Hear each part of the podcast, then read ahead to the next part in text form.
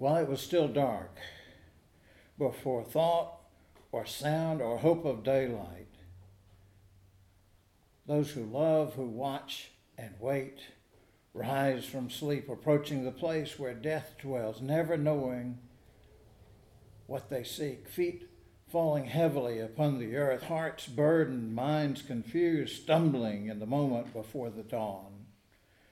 We come to the tomb only to find that while we sleep, God is at work, rolling away the impossible stones, clearing obstacles before, shaking death out of dry bones, working with angels, tellers of good news, raising up life in the quiet, still moments before dawn, an empty grave. Sets feet running, hearts pounding, voices telling things too strange, too unknown, too wonderful for believing. Linen wrappings, all that remain. When death cannot hold in place its work, and life appears at the breaking of dawn, we make our way to you O God, this Easter day, walking, running, wondering, and longing to hear your word for us. Speak to us, O Lord, as your word is read and proclaimed. In Christ's name, amen. We read today the first eight verses of the last chapter of Mark's Gospel. Now, the earliest version of Mark ends with these eight verses. In our Bibles, there are, there are 12 more verses, but scholars believe that those were added later. Listen now for the Word of God in the first eight verses of the 16th chapter of Mark. When the Sabbath was over, Mary Magdalene and Mary, the mother of James, and Salome, brought spices so that they might go and anoint him. And very early on the first day of the week, when the sun had risen, they went to the tomb. They had been saying to one another, Who will roll away the stone for us from the entrance to the tomb? When they looked up, they saw that the stone, which was very large, had already been rolled back. As they entered the tomb, they saw a young man dressed in a white robe sitting on the right side, and they were alarmed. But he said to them, Do not be alarmed. You are looking for Jesus of Nazareth, who was crucified. He has been raised. He is not here. Look, there's the place where they laid him. But go, tell his disciples and Peter that he is going ahead of you to Galilee. There you will see him just as he told you. So they went out and fled from the tomb, for terror and amazement had seized them, and they said nothing to anyone, for they were afraid. This is the word of the Lord. Thanks, Thanks be to God.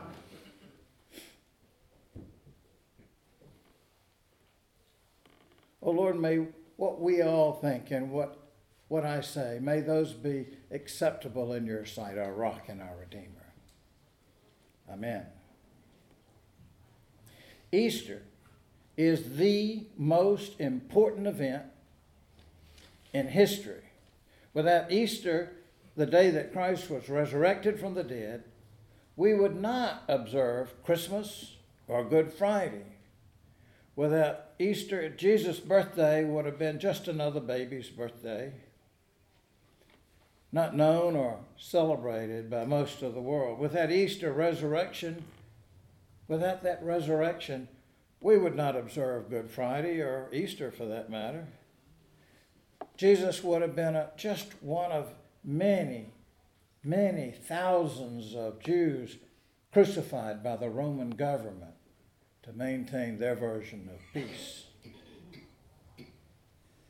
Without Easter resurrection, Sunday would not be a day of worship. Chick fil A would be open. there would be no Christian church. There'd be no Presbyterian denomination, and, the, and for the last hundred years, there would have been no Berea church here. Christian faith. Christian faith is the faith in the risen Christ. Now, all four Gospels have accounts of this first Easter, the day of resurrection. The details vary, as those of us who looked at the Luke's version in Sunday school know.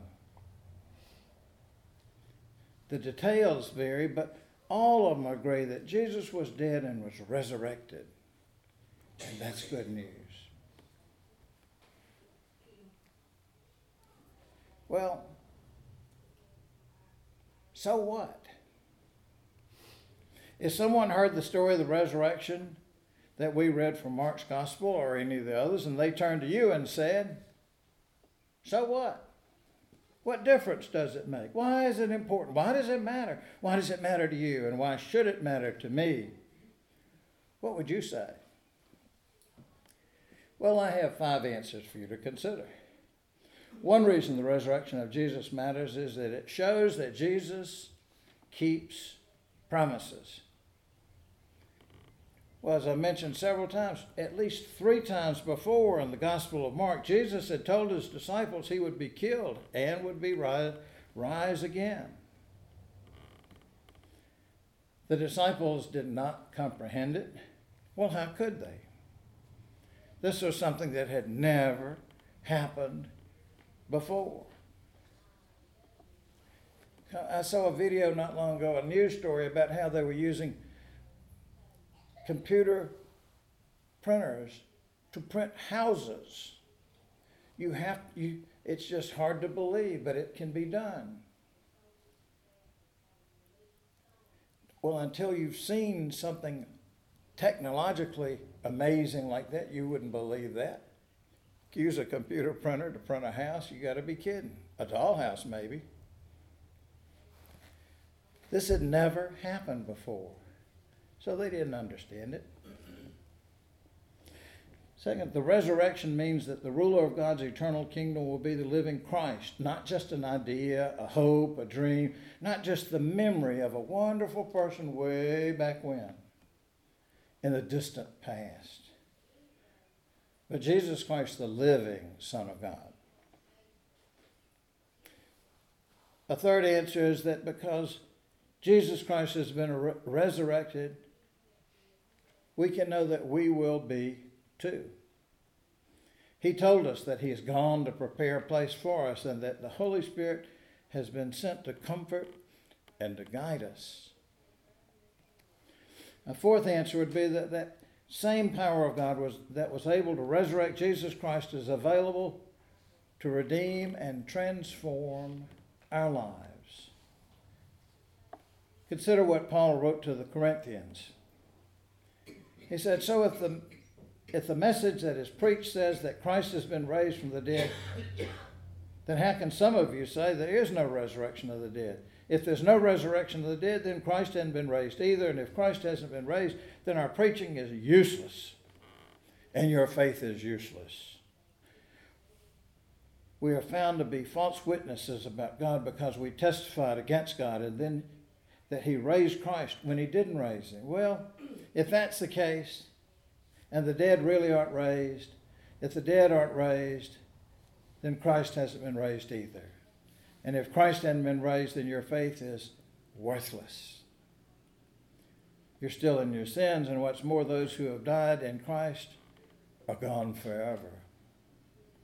If we have a hope in Christ only in this life, then we deserve to be pitied more than anyone else, according to the Apostle Paul. And a fifth answer we do not merely tell lessons from the life of a good teacher.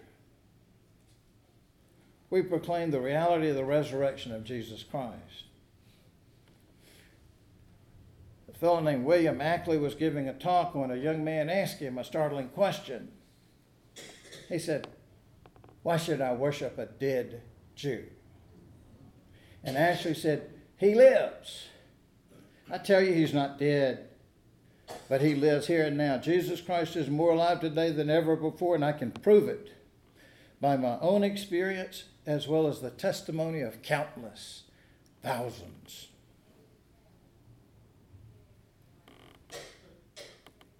Well, if you read your hymn book real close, you see that inspired William Ackley to write that hymn.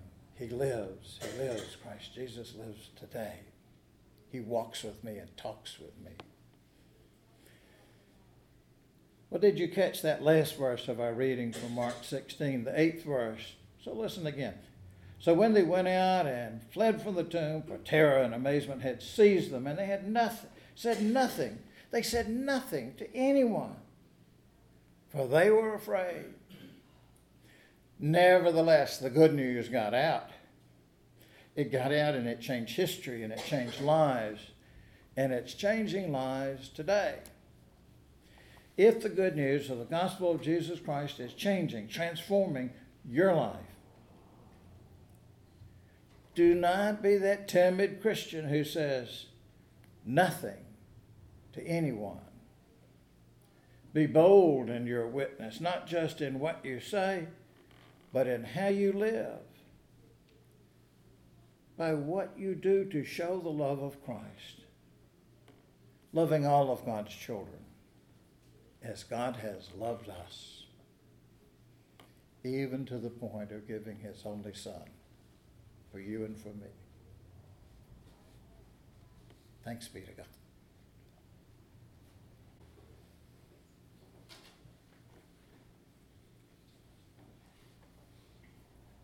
as we gather up bread and wine broken here for us at this table, as we bring together the pieces that are left, when all are fed and nourished, we unite into one body.